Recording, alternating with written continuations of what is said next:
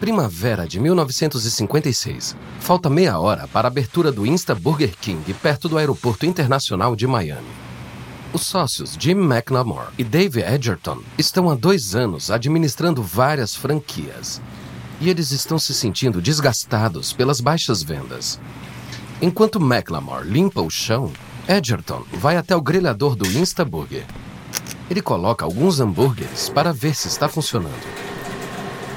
O transportador puxa os hambúrgueres para dentro na vertical. Então, alguns segundos depois, um som horroroso. O transportador treme até parar. O cheiro de hambúrgueres queimados se espalha pelo ar. Edgerton fica vermelho de raiva. É a terceira vez que o grelhador quebra essa semana. Maldito pedaço de sucata! Furioso, Edgerton pega uma caixa de ferramentas e puxa uma machadinha. E com um golpe poderoso, bate a machadinha contra o grelhador de aço. Eu posso construir um grelhador melhor do que esse. McLamore vira e vê a machadinha enterrada no grelhador fumegante. É melhor você fazer seu próprio grelhador logo, porque não podemos trabalhar até lá. Com a ajuda do mecânico local, Edgerton constrói um protótipo. Ao invés de usar aquecimento elétrico e um transportador vertical, a máquina de Edgerton é um grelhador a gás com um transportador horizontal. O novo grelhador é confiável e os hambúrgueres grelhados no fogo são mais suculentos. Mas agora Edgerton precisa de alguém para fabricá-los. Ele liga para Frank Thomas, presidente da General Equipment, o fabricante de Indianápolis das máquinas de milkshake do Insta Burger King. Frank, eu projetei um novo grelhador para as nossas lojas. Precisamos de quatro, um para cada unidade. Você pode fazer? Bom, a gente nunca fez um grelhador antes. É muito trabalho para poucas vendas. É, e que tal isso? Você faz nosso grelhador e deixamos você vender ele para quem quiser. Fora da Flórida, claro. Thomas pensa na oferta. Ter um grelhador para vender aos restaurantes atendidos pela General Equipment seria bom. Quer saber? Vamos fechar esse acordo.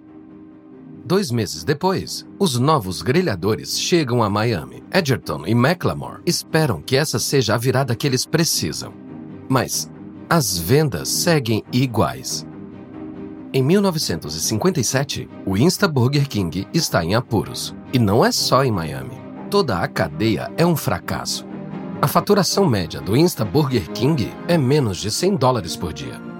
Nesse ritmo, McLemore e Edgerton vão estar falidos em um ano. E tem mais más notícias a caminho. Frank Thomas, da General Equipment, está prestes a usar o grelhador de Edgerton para fazer sua própria aposta pela supremacia do fast food.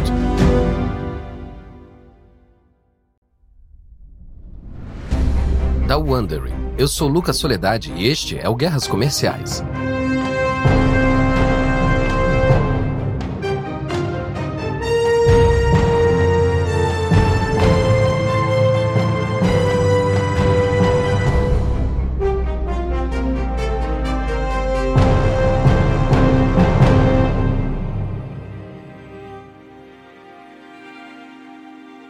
Último episódio, os irmãos McDonald inauguraram a era do fast food de autoatendimento, cozinha em linha de montagem e preços baixos. Inspirados, outros seguiram o exemplo dos irmãos, entre eles os fundadores de Jacksonville do Insta Burger King da Flórida e o empresário de Chicago Ray Kroc, que garantiu o direito de vender franquias do McDonald's em todo o país. Mas Kroc está lutando para atrair franqueados, ele tentou vender McDonald's para os seus amigos do golfe.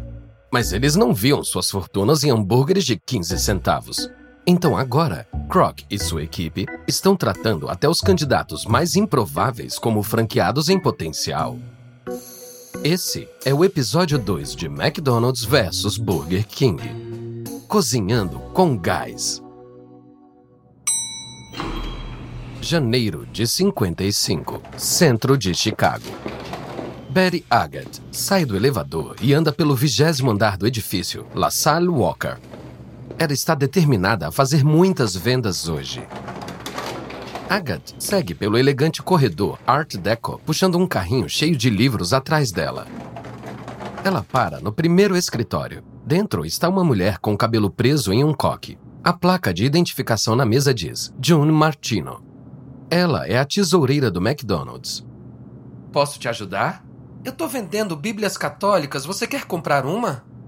Martino repara no colar da estrela de Davi de Agathe. Por que uma judia tá vendendo Bíblias? Para sobreviver. Martino sorri.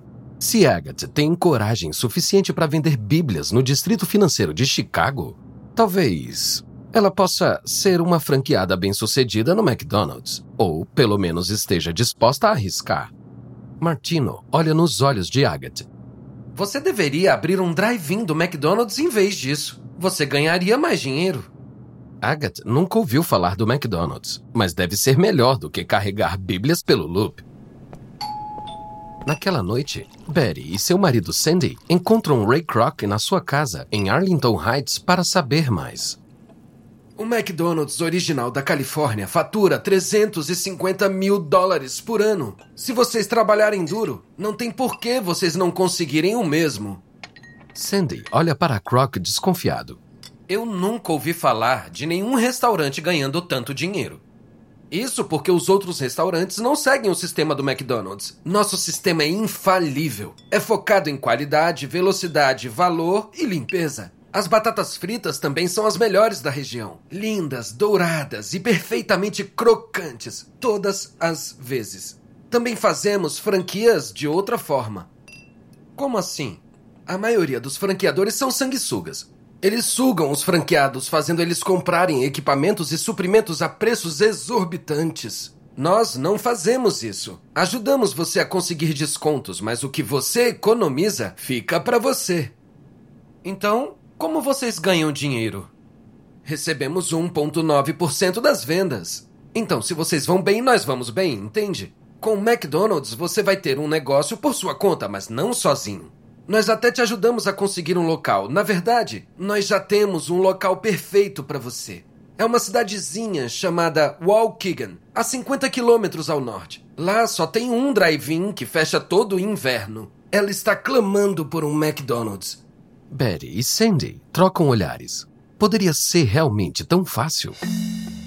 Croc conquista o casal. Enquanto voltam para casa, Betty vira para Sandy animada. Vamos aceitar. Vamos mirar alto. 26 de maio de 1955. Dia da abertura do McDonald's do Zagat, em Waukegan. Sandy está dentro do restaurante quando vê o caminhão da padaria local entrar no estacionamento. Ele sai e encontra um motorista com uma cara intrigada olhando para a folha de pedidos. Tá tudo certo? Acho que teve algum erro. Aqui diz que você deveria receber 1.500 pães de hambúrguer. Não pode ser isso. É, não, é isso mesmo. O motorista ergue uma sobrancelha. Você vai jogar pão fora hoje à noite, amigo. Mas quando as portas se abrem às 11 da manhã, os clientes famintos já estão esperando. Eles viram os arcos dourados que se erguiam e ficaram curiosos. Na hora do almoço, a fila está chegando até a rua. Às 5 da tarde, os pães estão quase acabando. Sandy liga para a padaria. Uh, eu preciso de mais pães agora. Pelo menos 1.200. Mas entregamos 1.500 hoje de manhã. É, entregaram e agora eu preciso de mais. Rápido! Nesse dia, os Agatha ganham 450 dólares. No dia seguinte, as vendas dobram. E no próximo, as pessoas fazem fila na chuva uma hora antes deles abrirem. A notícia do sucesso do Zagat se espalha rapidamente pela indústria de restaurantes. Logo, dezenas de pessoas estão indo ao escritório do McDonald's em Chicago para comprar uma franquia. No outono de 56, até os companheiros de golfe de Croc, que eram descrentes, querem entrar. Croc está emocionado. Em seu escritório, ele se gaba com o chefe de finanças Harry Sunborn sobre como as coisas estão indo bem. Harry, estamos tendo resultados agora. Eu assinei com dois franqueados só hoje de manhã. Em breve vão ter McDonald's por todos os lugares. Mas Sunnyburn é o tipo de cara que quer resultados. Ele franze a testa para Croc. Seu corte de cabelo acentua o visual severo. Croc para de falar. O que essa expressão quer dizer? Estamos enriquecendo outras pessoas, mal conseguimos cobrir a folha de pagamentos. Não se preocupa, quanto mais McDonald's abertos, mais dinheiro entra. E maiores são os custos para gerenciar os franqueados. O pouco que recebemos nas vendas não vão cobrir nossos gastos. Agora, Croc está ficando irritado com a negatividade de Sunborn. Nosso contrato com os irmãos McDonald's diz que é só isso que podemos receber dos franqueados e eles não vão mudar isso. Então, se você tiver uma solução, é só me avisar. Na verdade, eu tenho. Entramos no mercado imobiliário. Mercado imobiliário? O quê? Qual é a maior barreira que nossos franqueados têm quando estão começando? Conseguir dinheiro para o terreno e para construir o restaurante. Exatamente. Os bancos não fazem empréstimos porque os restaurantes costumam falir. Então deveríamos comprar os locais e alugá-los para os nossos franqueados por, digamos, 5% das vendas. Isso vai quadriplicar nossa renda e assim podemos expulsar qualquer um que não siga as regras. Croc gosta dessa ideia. Ele quer que o McDonald's ofereça aos clientes uma experiência uniforme, mas alguns franqueados têm outras ideias. Ele já está cansado de donos rebeldes aumentando os preços e bagunçando o cardápio. Nós podemos comprar terrenos? Não. Precisaríamos de muito dinheiro emprestado. E nesse caso, qual seria o nosso plano? Porque os bancos nos emprestariam. Estamos falidos. Fazemos as contas de outro jeito. O IRS. Croc se desconecta enquanto Sonborn explica uma abordagem contábil misteriosa. Croc acha os balanços confusos, quanto mais a metodologia de Sunborn. Ele entende algo sobre inflar o faturamento, contando hoje a renda do aluguel de amanhã e jogando os custos de construção do restaurante para o futuro. Juntas, essas ações vão melhorar nosso balanço, o que vai fazer os bancos sentirem mais confiança para nos emprestar dinheiro. Harry, eu não entendo toda essa confusão contábil, mas se for legal, vamos fazer isso. O plano imobiliário de Sunborn turbina os negócios de Croc a renda dispara. Os credores aumentam o crédito. Os obstáculos financeiros para os franqueados caem por terra. E Sunborn começa a acumular um portfólio de propriedades que, em algumas décadas, vai valer dezenas de bilhões de dólares. Mas enquanto o McDonald's está avançando, uma nuvem densa paira sobre o Insta Burger King. Primavera de 57. Os franqueados do Insta Burger King em Miami, Jim McLemore e Dave Edgerton, estão em Gainesville, Flórida. Eles vieram ver a mais nova unidade da rede Insta Burger King. É uma experiência deprimente. Enquanto McLemore pega as batatas fritas, Edgerton suspira. Esse lugar tá mais morto do que o mar do Oriente Médio. Faz parecer nossos locais ocupados. Estamos aqui há duas horas e não tem nenhum cliente. McLemore levanta. Eu preciso andar. Ele sai e olha em volta. Ele vê outra lanchonete a apenas alguns quarteirões e decide investigar. O que ele encontra o choca.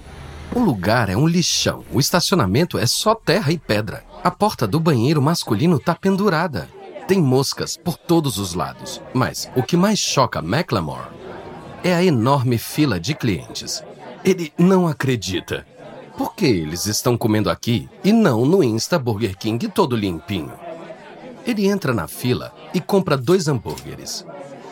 Depois de pegá-los, ele senta e desembrulha o primeiro hambúrguer. É enorme. Um hambúrguer de 100 gramas com maionese, ketchup, picles, cebola, alface e tomate. Ele dá uma mordida. É delicioso. Ele volta para o Insta Burger King e entrega para Edgerton o segundo hambúrguer. Experimenta.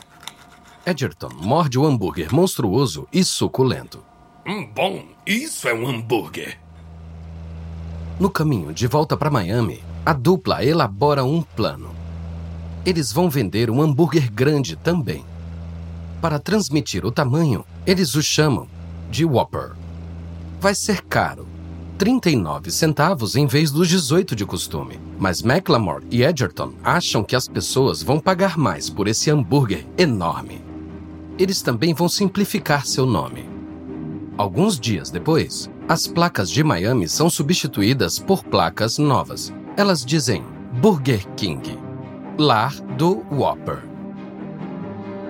Em pouco tempo, os restaurantes de McLemore e Edgerton estão cheios de pessoas comprando Whoppers. Graças ao hambúrguer enorme, Parece que a dupla acertou em cheio, finalmente. Mas a alegria deles vai durar pouco, porque o acordo de Edgerton com a General Equipment está prestes a voltar para assombrá-los.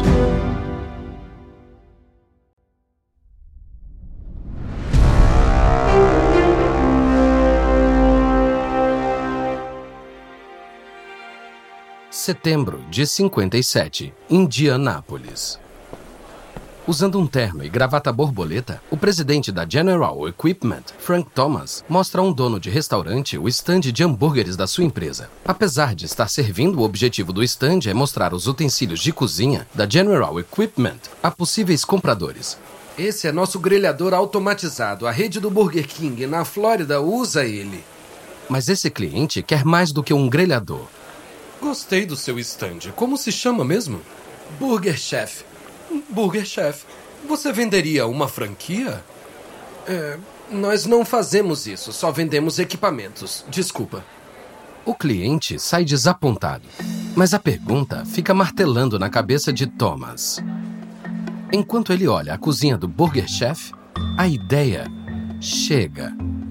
A General Equipment já fez todos os equipamentos que uma lanchonete precisa. Então, por que parar por aí?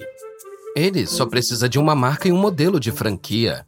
E o Burger Chef poderia enfrentar o McDonald's.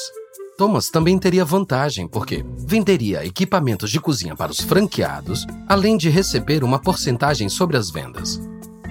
Em 3 de maio de 58, o primeiro Burger Chef abre em Indianápolis. O negócio vai bem desde o começo. Os hambúrgueres de 15 centavos e grelhados no fogo do Burger Chef vendem rápido, assim como as franquias. Em 61, havia 73 Burger Chefs, tornando-se a segunda maior rede de hambúrgueres da América. O McDonald's ainda está à frente com 200 locais, mas o Burger Chef está diminuindo a diferença rapidamente.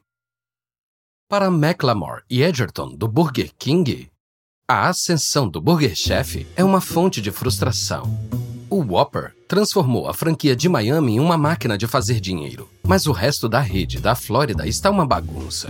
A situação é tão ruim que os fundadores da rede, Kit Kramer e Matthew Burns, foram forçados a entregar o negócio ao empresário de Jacksonville, Bob Stein, depois de não pagarem um empréstimo como os donos de algumas unidades franqueadas McLamore e Edgerton, acham que não podem ajudar muito com os problemas mais gerais da rede. Mas isso está prestes a mudar.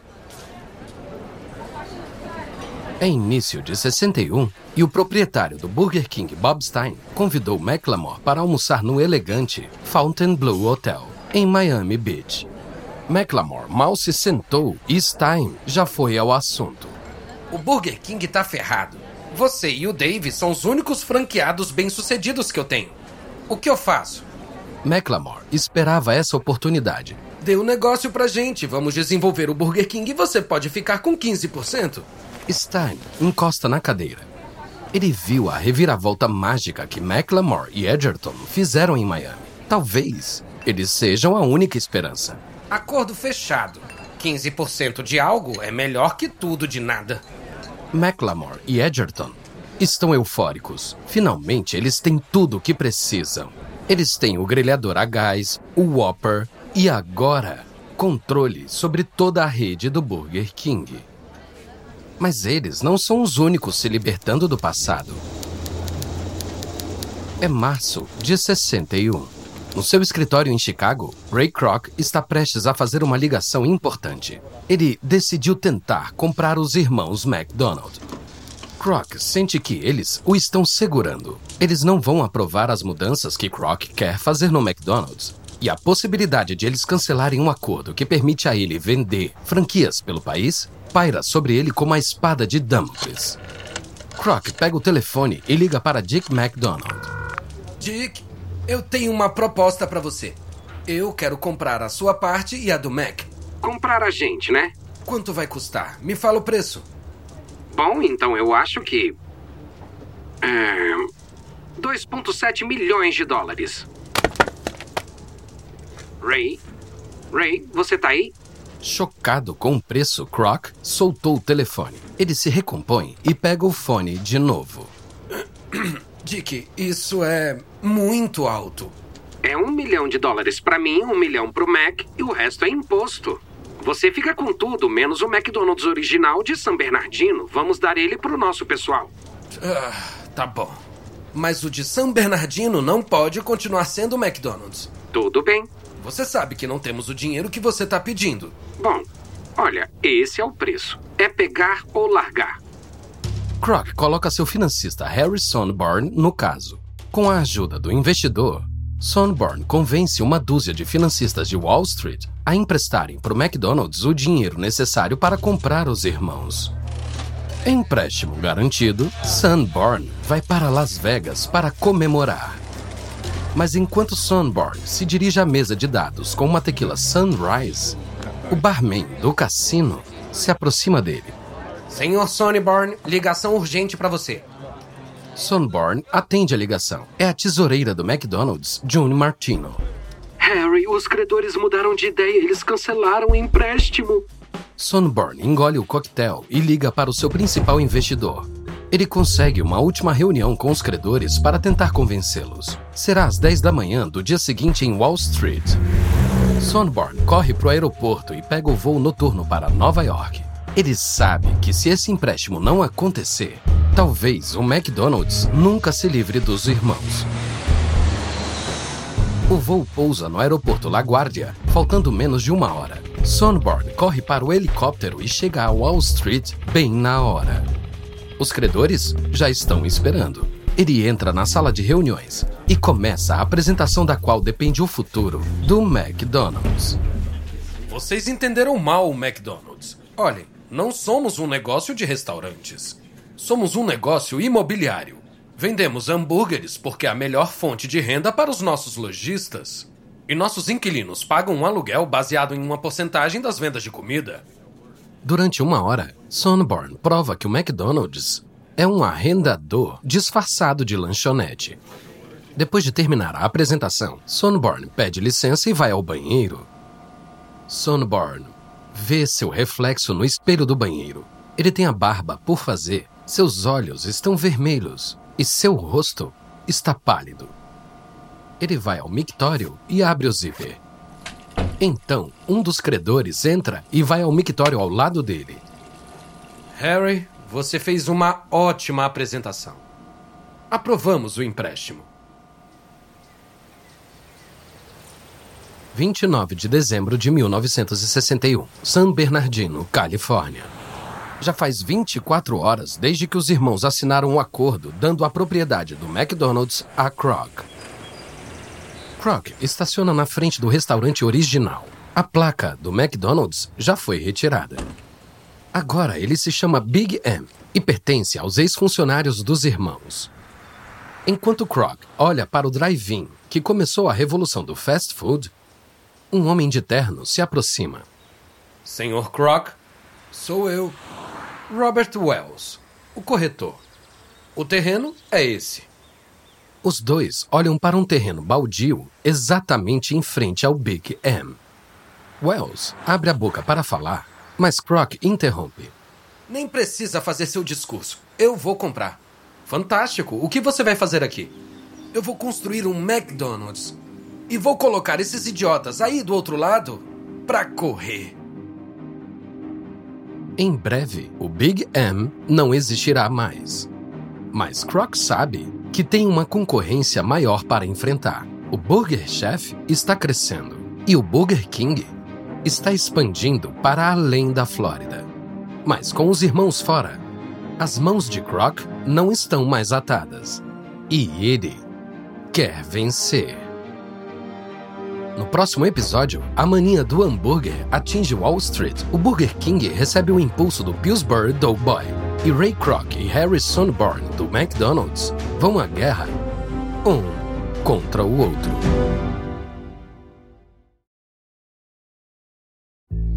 Da Wondery. Esse é o Guerras Comerciais. Espero que tenha gostado desse episódio. E uma nota rápida a respeito das conversas que você ouviu. A gente não sabe exatamente o que foi dito, mas esses diálogos são baseados nas nossas melhores pesquisas. Essa série de Guerras Comerciais foi apresentada originalmente por David Brown. O apresentador dessa versão é Lucas Soledade. Tristan Donovan escreveu essa história. Karen Lowe é nossa produtora sênior. Carlota Aparício é nossa produtora. Editado por Emily Frost. Nossa editora e produtora é Jenny Lauer. Design de som original por Bay Area Sound. Nossa gerente de produção é Emily Kunkel. Nosso produtor executivo é Marshall Lewy. Para o Wondering.